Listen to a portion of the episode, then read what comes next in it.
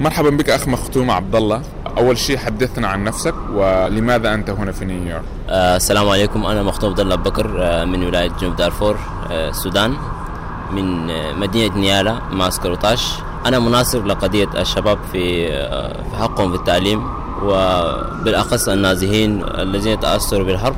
اليوم أنا في نيويورك عشان أحضر اجتماع آه للشباب من مختلف دول العالم بيناقشوا فيها القضايا الحساسة وبيشاركوا أفكارهم في قضايا ودة كقضية التعليم وقضية تغير المناخ وقضية حقوق الطفل وحقوق الإنسان بصورة عامة.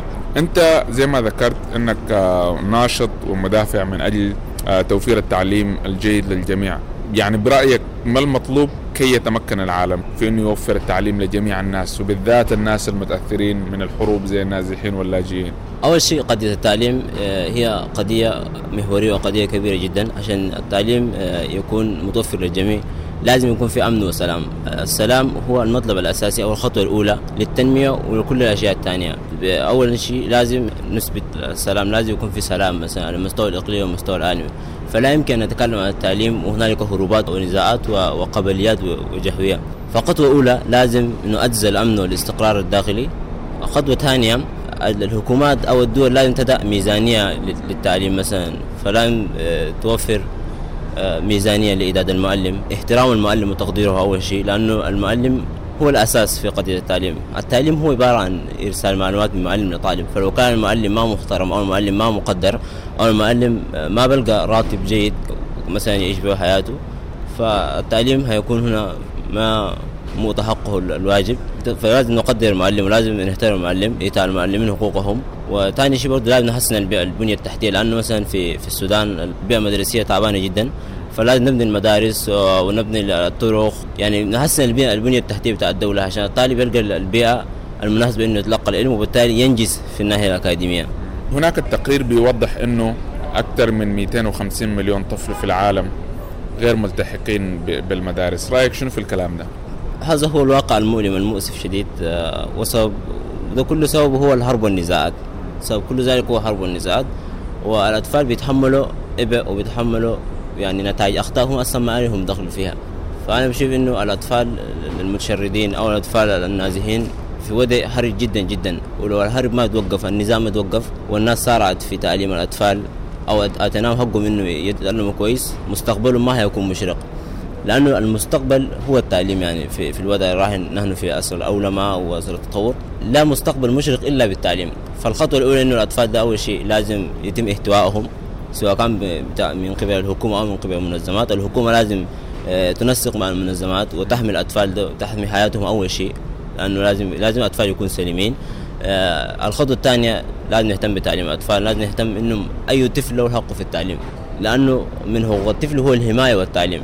فلو الأطفال مشردين أو أطفال في خطر يعانوا من سوء التغذية وثاني شيء ما عندهم حق في التعليم الأطفال بيعانوا من مشاكل سيكولوجية. فده عبارة عن تدمير المستقبل في حد ذاته.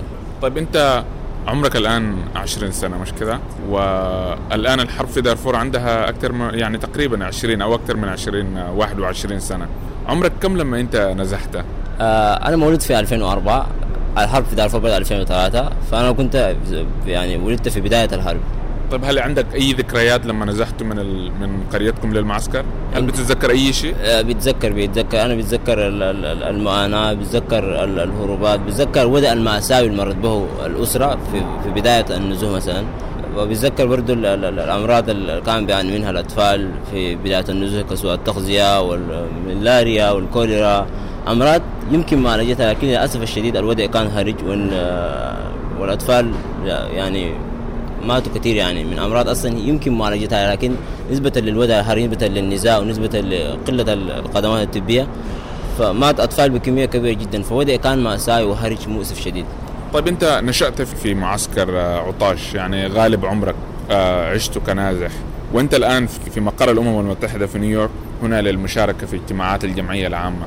هذه النقلة من كونك نازح في المعسكر إلى إلى مقر الأمم المتحدة مقر الدبلوماسية العالمية. حدثنا عن التجربة دي. آه بصراحة أنا فخور جدا ومبسوط شديد إنه آه يعني لقيت الفرصة إنه أجي في في الأمم المتحدة أو في اليونيسف أشارك أفكاري وأرسل صوتي للعالم. هدفي هدف وجودي أنا في نيويورك هدف وجودي في في الأمم المتحدة هو داير أرسل رسالة للعالم إنه يعني هناك في أطفال وفي شباب مظلومين بجد. وما لاقين الحق في التعليم من أبسط الحقوق إنه الواحد مثلا يكون آه، في أمان وسلام ويتلقى تعليم كزيه زي بقيه الاطفال في جميع دول العالم. الأطفال مثلا في في معسكرات النازحين لهم طموحات ولهم أحلام لكن النزوح والهروبات والمشاكل والظروف الاقتصادية قتلت حركتهم. فأنا هنا سعيد جدا مثلا إنه أكون دور أو أكون شخص له أثر في إنه يوصل اصوات ملايين الشباب. في في معسكرات النازحين وفي معسكرات في اللجوء وبصورة عامة في السودان. فأنا مبسوط جدا إنه أكون أشارك في الجميع. كيف أنت تمكنت في إنك تحصل على الفرصة دي يعني من معسكر عطاش إلى اليونيسف إلى نيويورك؟ كيف انتقلت النقلة دي؟ أصلا أنا منذ أنا كنت طفل كنت حاسس بأنه أنا هكون شخص مؤثر في المستقبل حاسس بأنه أنا هأنجز حاسس بأنه أنا هقدم شيء للعالم. ولقيت الدعم من الوالد الدعم المعنوي. كان يحفزني يقول أنت إن شاء الله لك مستقبل مشرق اجتهد. رغم الصعاب رغم الظروف القاسية اللي مرت بها الأسرة. فكان والدي يحفزني إنه أجتهد أذاكر في دروسي. فأنا كنت أذاكر شديد يعني مجتهد في في دروسي. بعد ما أجي من المدرسة بكون بذاكر وكده. وفي في المرحله كنت في المرحلة الثانوية. فبعد ما آه، وصلت لمرحلة الأساس أول شيء حرصت درجة عالية في امتحانات الشهادة الأساسية.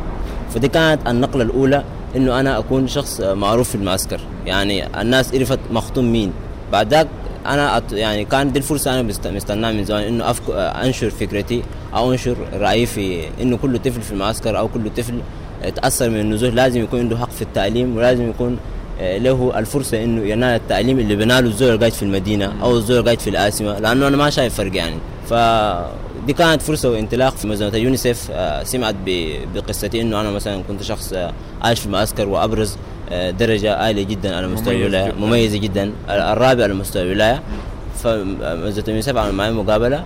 وعداك نشرت قصتي في صفحتها كأنه شخص نشأ في المعسكر وله أهداف وطموحات. من ذلك هي أنا بدأت فكرة المناصرة ومتحمس جدا يعني. أصلا هي عبارة عن هدف أنا كنت مستنيها من زمان وبإذن الله وتوفيقي وصلت لذلك بعد ذلك يعني كنت أنا أناصر الشباب في مستوى الإقليم في مستوى المعسكر. كان أنشأنا آه، مركز شباب في المعسكر. بيجتمع مع الشباب في كل في كل يوم جمعة آه، بنشارك أفكارنا وكنا ننظم آه، دورات تدريبية ننشر فيها الوعي عن سواء التغذية ومثلا ننظف المعسكر في أيام الخريف نردم البرك يعني كنا نعمل خدمات إنسانية توعية كده كابناء معسكر.